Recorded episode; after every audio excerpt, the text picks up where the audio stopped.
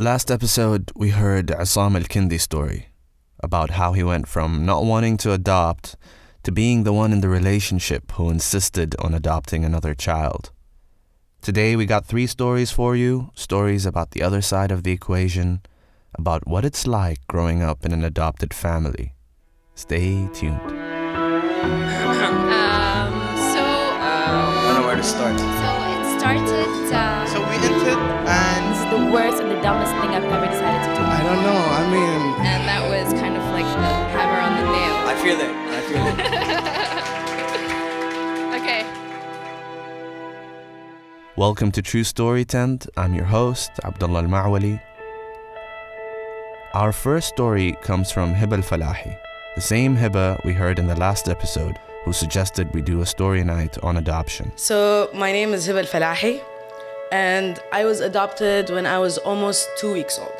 Hiba always knew she was adopted for as long as she could remember. Growing up, I had the best childhood that any kid would ask for. I had the best father who loved me to death. I had the best mother too, who loved me also. And I was the only child. I got everything I ever asked for. Anything. I would even be tutored at night every day. Like my dad and Jadwal multiplication, he had to like insert it in my brain. And uh, we used to travel a lot. We used to do a lot of things. And then I remember on the year of 2003, late 2003. This is when her childhood took an unexpected turn. Her mother was diagnosed with schizophrenia, and a month later, her father passed away. And I was very close to him. I used to go everywhere with him. We used to be very close to the family. He was the person who would take the whole family out. So after that, my mom was going under medication. So she did not, she was not able to comprehend the fact that her lifelong partner passed away. She could not swallow the idea that her husband is dead. Even when I asked her, she's like, go ask someone else. Like I just wanted her to say it. She couldn't even say it. And also because of the medications. There were incidents in Hiba's life that kept reminding her of the fact that she was adopted. Incidents that she believed wouldn't have happened had she been biologically related to her adopted family. The first time she felt like an outsider was when her mother began to show severe symptoms and they both moved into her aunt's house for a month. When they went back home, Hiba was shocked to see that all of her toys were thrown away by one of her cousins. So she threw a tantrum. I'm not blaming them, but they ended up shouting at me because of how my reaction was, which is not not very disciplined. Like I disrespected them. And in return, they shouted at me. And that was the first time in my life where I felt like I was alone. After that, I could not tell anybody what's going on. I could not speak to anybody. I was always alone. Although I would have so many people that love me and would care for me, I have my cousins around me or anything, but I could never ever just be that connected to that person. But then there were other incidents, like the time during Eid. Imagine the person in front of me gets that Eidiya, and Eid, uh, you guys know how Eid work. Like everybody gives money and everybody gets Eidiya, and I would go next, but I wouldn't get it.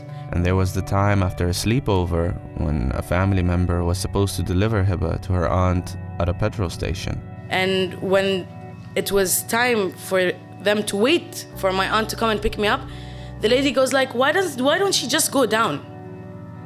I have my bags. I'm wearing an Eid outfit, and back then the fashion was colorful. you understand?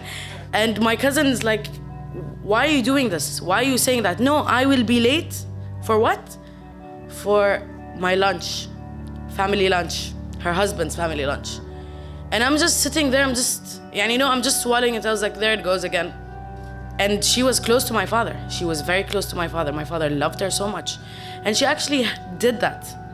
She would not, like, I, I was the child that had no protection. And even when people tried to back me up, it wouldn't really last for long because people live their life and, you know, they forget. They have things coming up in their own life. So nobody would know, would know how that child actually feels. Nobody can get that close because that child's actually closed up already. I had to stand there and wait for almost 15 minutes with my bags, and I'm just, what just happened? This person is supposed to be a close person in my family, but is this happening because of this reason? And obviously, I would blame that. Obviously. If it was their own child, they would never have done that. I'm not saying that I wasn't proud that I was adopted, but everything that ever happened to me growing up when it comes to discrimination, when it comes to feeling left out, when it comes to not feeling like you're a part of the family or not a part of a certain community, it all goes back to the fact oh, I'm adopted. Oh, I don't have the same blood. Oh, I don't know my biological parents.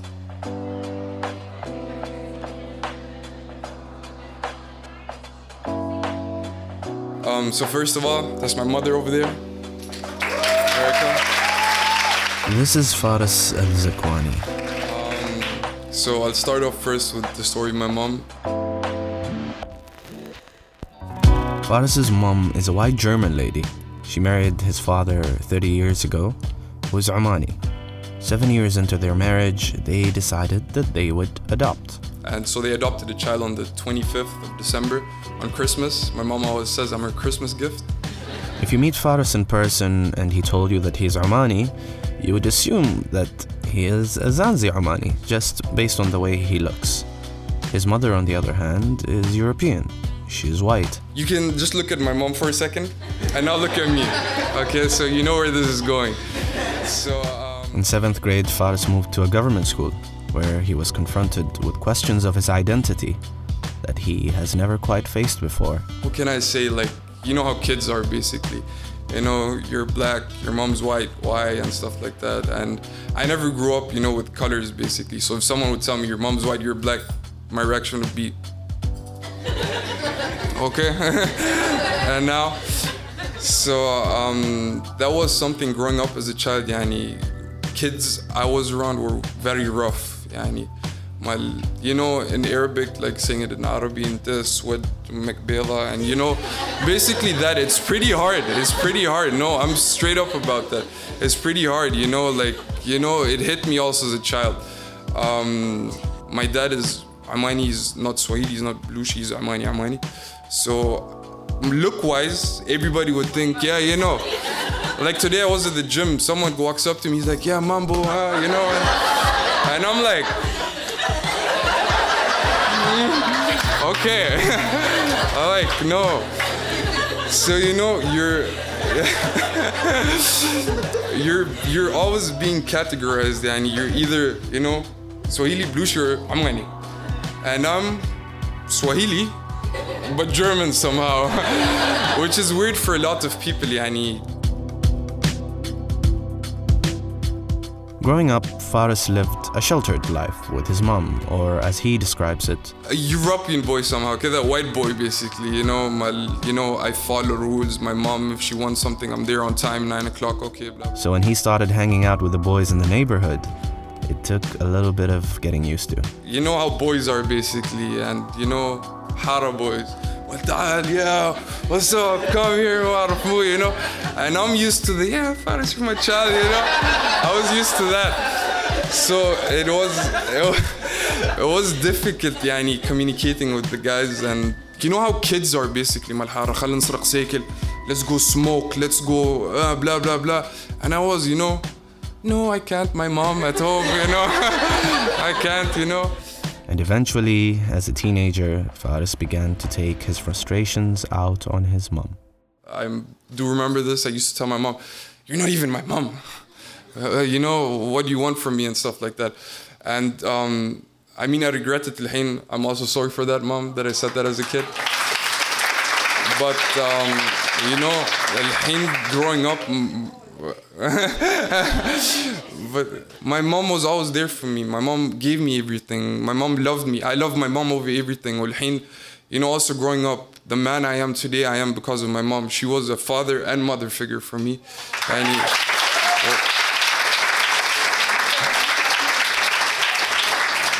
she basically took care of me and um, my uh, I'm a mama boy exactly.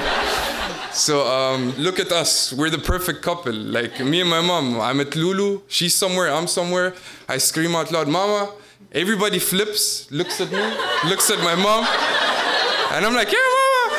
Uh, know, it's, it's it's really funny it's really funny but you know الحين I'm you know I'm a grown up خلاص it's over يعني I don't have that مال I want to fit in I want to be you know الشلة مال زنبارين الشلة مال بلوش or الشلة مال عماني you know for me it's now yo I'm Faris you know يعني I'm the way I am you want to be my friend okay you don't want to be my friend you have a problem with who I am خلاص يعني you know I'm not about that I want to fit in I want to fit in I want to go I want to do so yeah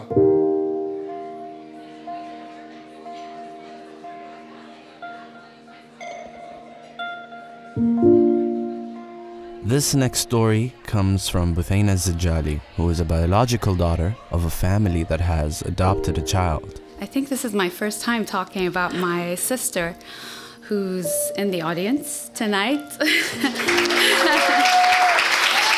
Fatin, Fatin Al Zajali. And I'm also proud to say that my first cousin, who's also adopted, Miss El Anoud, right there. um, I'll take you back 25 years ago. You're 25 now, right? Yeah. خلاص, I'm getting old. Buthaina grew up with two brothers and always wanted to have a little sister to play with. So she would constantly ask her mother to get her a little sister. My mom would go, أبوي ما يصير ما نجيبهم من supermarket يعني it doesn't happen that way. And mom always wanted to adopt a child. She always wanted a baby girl. But it was never the right time because we were quite young and you know she was saying I'm busy raising you guys, bringing a baby in. It's to be kind of difficult. And she always had her name registered. I remember at Khawla Hospital. And she said, whenever there's a baby girl in, please let me know. Every time they called, it just didn't feel like the right time for her. And one day, when Buthaina was 13 years old, her mom received a phone call from the hospital telling her that there is this little girl that she might want to come and see. And she said, okay, let's go to the hospital. Subhanallah, that day she decided to take me. And I was like, oh my God, I'm gonna get a sister. This is so exciting.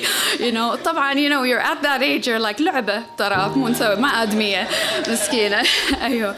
So uh, went to the hospital and I remember um, my mother was already in tears, and she knew that this was going to be her daughter, Fatin. Fatin, our shining light. and I remember looking into the crib, and I'm thinking, Skina, she's like this little lizard. She's like, what is this? What are we taking home? Of course, we went home without the baby, and I'm thinking, Mama, يلا متى جاية البنت خلاص I want my sister. And she said you know it takes time and everything. ماما يلا come on I've had enough. And she said paperwork. She started explaining to me طبعا أنا غبية ذيك الأيام يعني أكثر عن كذا ف Then one day finally Buthaina comes back from school.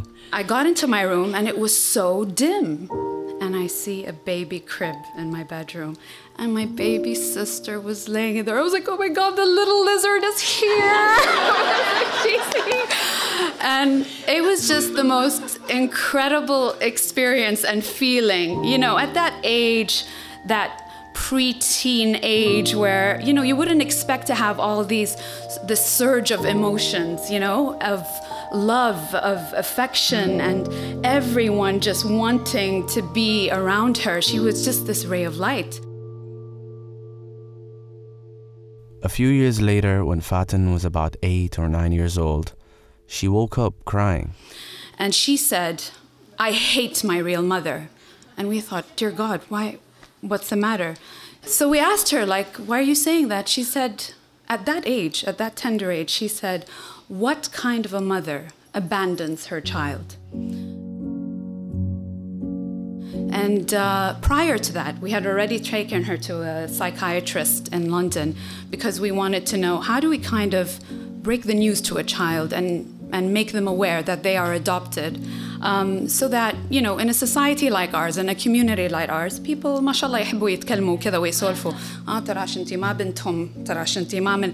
So we were worried about that, obviously, and we thought, you know, we want her to have the courage and the confidence to say, I'm adopted. عادي. I'm happy. I'm in a loving family. I'm in a loving home. I hope you are. okay. ف- as she was growing up, since she was a toddler, she always referred, according to the psychiatrist's instruction, you know, my tummy mummy was too young to take care of me. So she gave me away to my loving mummy, which is my mother. And that kind of stuck on. Eventually, when Fatin turned 12, they asked her this question What if your biological mother ever approached us and said that she would like to meet you? Or your father as well? And she said never. And we respected that decision. But if she ever did change her mind, we have no objection to that. And this is where awareness and education is so important is making them realize there is no hate you don't know what the circumstances are of the biological parents we don't know why she was abandoned but we know that allah sent her to us and she became this amazing young hardworking workaholic like her sister يعني امي دائما تقول ما ورثت شيء غير انه تكون مدمنه عمل كماش انتي so you know and she, I'm just so proud of how much mashallah she's achieved and being part of this incredible group of youths who are raising awareness educating people on the importance of adoption and loving each other as human beings. It doesn't matter what your background is, what your race, your gender is, what your ethnicity is. It doesn't matter to us. And I think it's also important that if they want to explore it further, to understand it further, to educate themselves further, if they want to go find their biological parent, hello sahla, it's fine. But I think it's important that we do it as a team and not to leave them feeling left out in any way or form. So I'm here to say that I'm incredibly proud to be your sister. Alhamdulillah. And very proud of your achievements so far. And I'm sure you're going to do some incredible things in the future, whether it's for adopted children or for humanity. And you're the reason why I got into the UN and why I worked with UNICEF for several years. Alhamdulillah. Thank you. so, yes, I am an advocate for children's rights and women's rights, and uh, and we hope that we all continue to do so, and men's rights, matraf. And then, so I really hope that our stories can inspire you to help, to educate, and to love each other more because we live in such a dire world right now. I think it's important that we do come together, not only as a community, but as a whole, as humanity. Thank you so much. I love you, Lulu, and I love you, Anudi.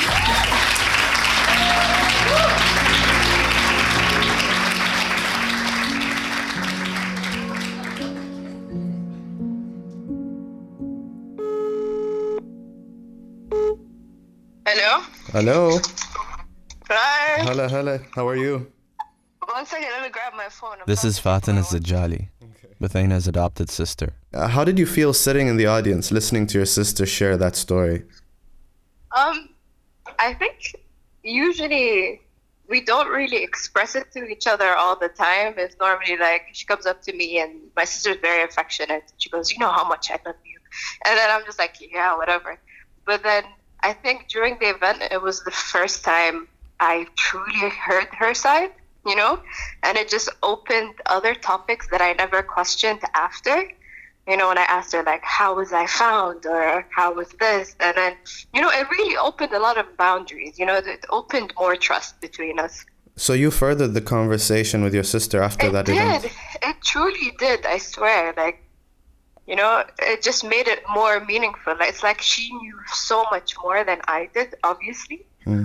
But it just made like she understood how I felt more, Right. and she kept on saying that you know this is how it should be. This is how you should be comforted. Uh, it was really nice. That's amazing. Yeah, it was really nice. How old are you now? Twenty-five. 25. Yeah. Buthaina said in her story that when you were 12, they asked you, um, what if your biological mother or father approached you and said that they would like to meet with you? And you said never. Um, Yeah. Has any of them tried to approach you since? No. Okay. What if they What if they tried to approach you now? Would you be be open to meet with them, with any of them? Um, like at this age now, I, if they wanted to meet me, I would, ha- and I wouldn't have any problems with it. You know, I would be like, okay, but at the same time, I don't think it will affect me. Like, whenever somebody asked me that, do you want to meet your biological parents?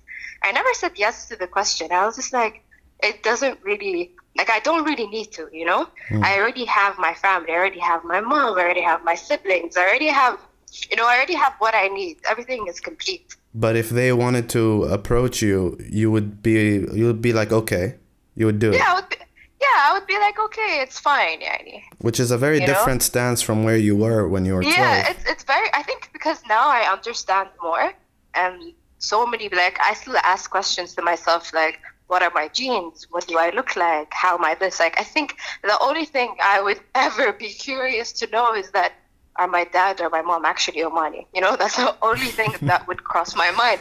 But other than that, I really have nothing to say to them. I'll just be like, you did this because you needed to, and you know, God put you on that life choice to happen, and that's how my life changed. Then I became blessed. So you're actually Yeah. curious about whether you're Omani or not. Yeah, all the you think all the time. Do you see how white my sister is? They are dark Omanis, you know. You know, like no, I was like, I look at everybody tells me you're from this, you're from America, you're from the Caribbean, oh, you're from uh, what's it called, Tanzania. And I'm just looking at them. I'm like, yeah, maybe. You're Indian? No, but maybe. Is is there any like a secret uh, wish that you have that a country that you'll be from? I have no idea, honestly. But like, I hope it's somewhere in Africa because music is banging. You know. I want to have that.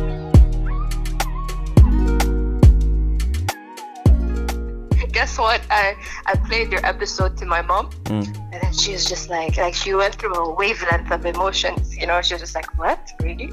You know. And I just showed her like pictures of the kids and of the adoptees and whatever, and she was just sitting there. She was like, you know, it's just like I think for her it was just like, wow, you know, this topic is out in the open. Like, it's a huge like, not a taboo, but like a shock in her system. Like they're actually discussing this out loud, you know. Interesting. But that was amazing because we were having lunch and I just put the phone on the table. I was like, Mom, I hear this. And I played the podcast during lunch. That's so interesting. Yeah, I know, right? Yeah. Then there is a change. There is a change happening. There is, there is. And I truly believe it. Yeah. Both Fatin and Hiba, who we heard earlier in the episode, started a group called Adopting Love to connect with other adoptees. They're still in their early stages, but if you'd like to connect with them, you can find them on Instagram at Adopting Love Oman. If you know someone who has adopted a child, been adopted themselves, or is considering to adopt, pass this two part series along to them. You never know, they might find it immensely helpful. Also, by rating us on Apple Podcasts and leaving a review, you will be helping this podcast reach a wider audience. So if you've got a minute, please consider doing that. To stay up to date with all things True Story Tent, follow us on Instagram and Twitter at True Story Tent. This episode was produced by me, Abdullah Al-Ma'wali. You may find me on Instagram at Wandering Brown Guy. Thank you all for listening, and I'll catch you on the next one.